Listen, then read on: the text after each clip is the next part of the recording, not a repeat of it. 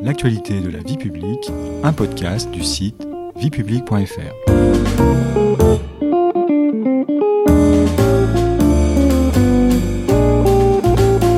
Bonjour à tous, bonjour Chloé.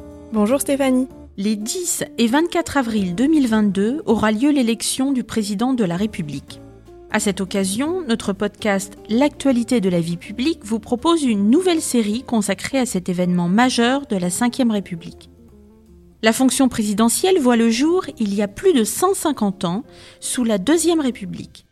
Le rôle et les pouvoirs du président ont beaucoup évolué depuis cette époque. Cependant, le président de la République française a conservé certains attributs qui lui ont été conférés à l'origine, dont certains directement hérités de la monarchie. Au sommaire de ce deuxième épisode, les origines de la présidence de la République française. Pour répondre à nos questions, nous retrouvons Chloé, notre étudiante en sciences politiques. Dans quelles circonstances la fonction présidentielle a-t-elle été créée, Chloé? En 1848, une révolution éclate en France qui met un terme au règne du roi Louis-Philippe Ier. La Deuxième République est instaurée. Rappelons, Chloé, que la Première République avait été fondée sous la Révolution française. Exactement. Avec l'instauration de la République en 1848, de nouvelles institutions voient le jour, institutions qui s'inspirent de la constitution de la jeune République américaine fondée à la fin du XVIIIe siècle. La constitution de la Deuxième République française va attribuer, comme aux États-Unis, le pouvoir exécutif à un président de la République. Et comment ce premier président de la République est-il élu? Il est élu au suffrage masculin direct, c'est-à-dire que seuls les hommes peuvent participer au vote. Mais la Deuxième République a introduit un changement important avec la suppression du suffrage censitaire, dans lequel seuls les citoyens payant des impôts directs qui dépassent un certain seuil, le sens, ont le droit de vote. Désormais, tous les hommes, français âgés de 21 ans et jouissant de leurs droits civils et politiques, sont électeurs. Et quelle est la durée de son mandat? Le président est élu pour un mandat de 4 ans, non renouvelable de suite. Rappelez-nous, Chloé, qui est le premier président de la République française? Le premier et unique président de la Deuxième République est Louis-Napoléon Bonaparte, le neveu de l'empereur Napoléon Ier, il est élu en 1848. Vous avez précisé, Chloé, qu'il était le premier, mais aussi l'unique homme d'État à occuper la fonction présidentielle sous la Deuxième République. Expliquez-nous pourquoi. Élu en 1848, Louis-Napoléon Bonaparte souhaitait avoir la possibilité de se représenter immédiatement à la fin de son premier mandat de 4 ans, ce que la Constitution ne prévoyait pas, puisque le mandat présidentiel n'était pas renouvelable consécutivement. Louis-Napoléon Bonaparte ayant échoué à obtenir une révision de la Constitution, il organise alors un coup d'État qui met un terme à la Deuxième République. Il instaure un nouveau régime politique, le Second Empire, et prend le nom de Napoléon III, empereur des Français. Quand la fonction présidentielle est-elle rétablie? Elle est rétablie en 1871 avec l'avènement de la Troisième République. L'Assemblée nationale nomme le député Adolphe Thiers chef du pouvoir exécutif. Il est l'homme qui a conclu la paix avec la Prusse après la défaite française lors de la guerre franco-prussienne de 1870 et qui a aussi réprimé sévèrement l'insurrection de la Commune de Paris. Adolphe Thiers prend alors le titre de président de la République, mais il est renversé deux ans plus tard par une assemblée à majorité monarchique qui rejette la République conservatrice, à laquelle s'est rallié le président. Ce que veulent en fait les royalistes, c'est restaurer la monarchie. Mais alors pourquoi recréer la fonction de président de la République? Les royalistes sont divisés et ne parviennent pas à s'entendre sur celui qui devrait être le futur roi de France. Ils décident donc, en attendant de trouver un accord, de rétablir, mais temporairement dans leur esprit, la fonction présidentielle. Et à qui confie-t-il la présidence? Les monarchistes confient pour sept ans la fonction à l'un des leurs, Patrice de MacMahon. Mais aux élections législatives de 1877, ce sont cette fois les républicains qui l'emportent. La monarchie ne sera jamais rétablie. Le président MacMahon démissionne deux ans plus tard, en 1879. Jules Grévy, un républicain, est élu troisième président de la République par la Chambre des députés, qui est le nom de l'Assemblée nationale de 1875 à 1940, et le Sénat. Alors Chloé, dites-nous quels sont les pouvoirs du président sous la Troisième République? Au début de la Troisième République, des lois constitutionnelles portant sur l'organisation des pouvoirs publics accordaient d'importantes prérogatives au président de la République. Il est chef de l'administration, des armées et de la diplomatie. Il dispose d'un pouvoir de co-initiative des lois, du pouvoir de dissolution de la Chambre des députés, et il est également irresponsable politiquement devant les assemblées. Mais Jules Grévy, décide de renoncer à ces importantes prérogatives. La présidence devient dès lors une fonction essentiellement représentative. La réalité du pouvoir est détenue par le président du Conseil des ministres, l'ancêtre du Premier ministre, et le Parlement, la Chambre des députés et le Sénat. Pourquoi Jules Grévy renonce-t-il aux prérogatives de la fonction? En fait, les républicains gardent un très mauvais souvenir du coup d'État de Louis-Napoléon Bonaparte, qui, souvenez-vous, avait renversé la Deuxième République. Cela nourrit une méfiance à l'égard de la fonction présidentielle et les conduit à n'accorder qu'un rôle secondaire au président de la République. Les successeurs de Jules Grévy perpétueront donc cette démarche, n'est-ce pas Chloé? Oui Stéphanie, tous les présidents de la Troisième République se conformeront à la pratique de la fonction présidentielle initiée par Jules Grévy.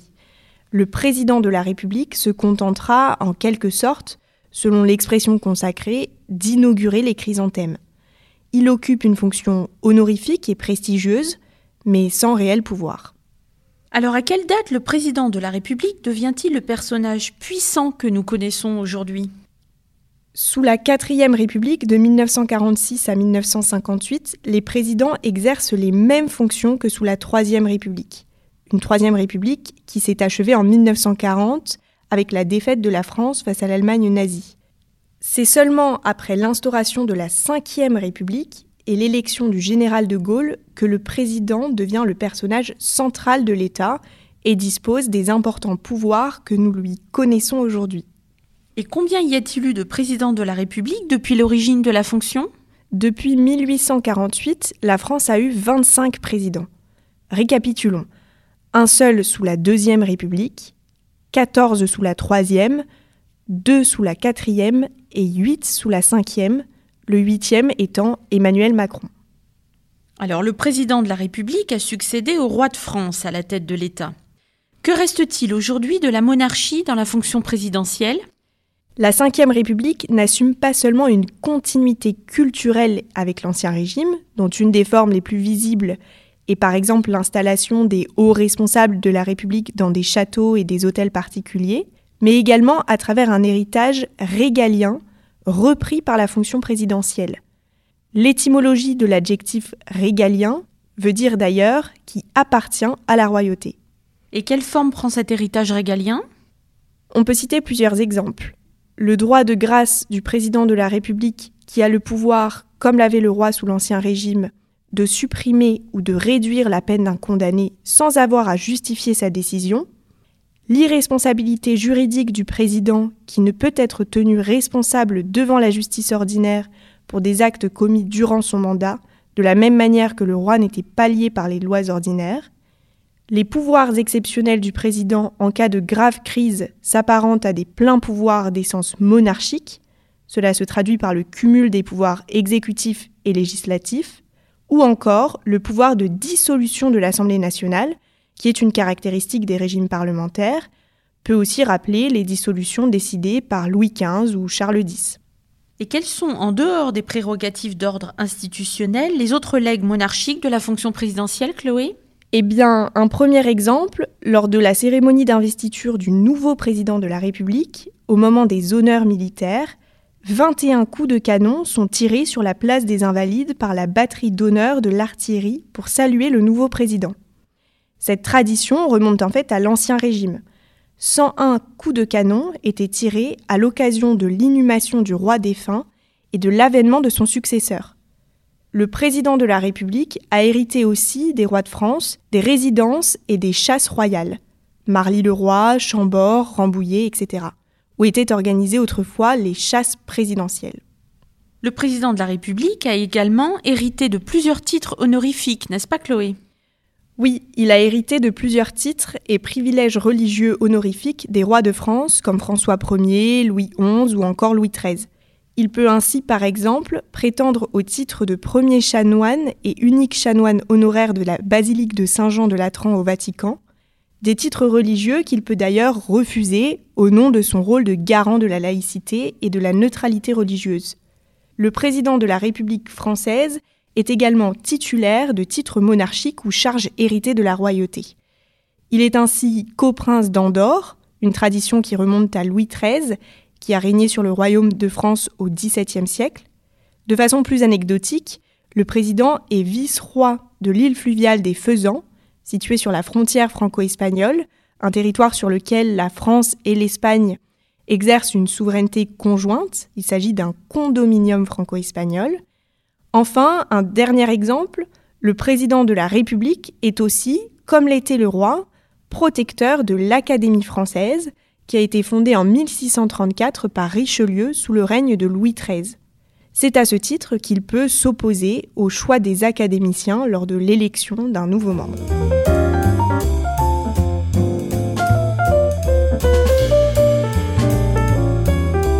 Eh bien, merci beaucoup Chloé. Ce retour aux origines de la présidence de la République a été très instructif.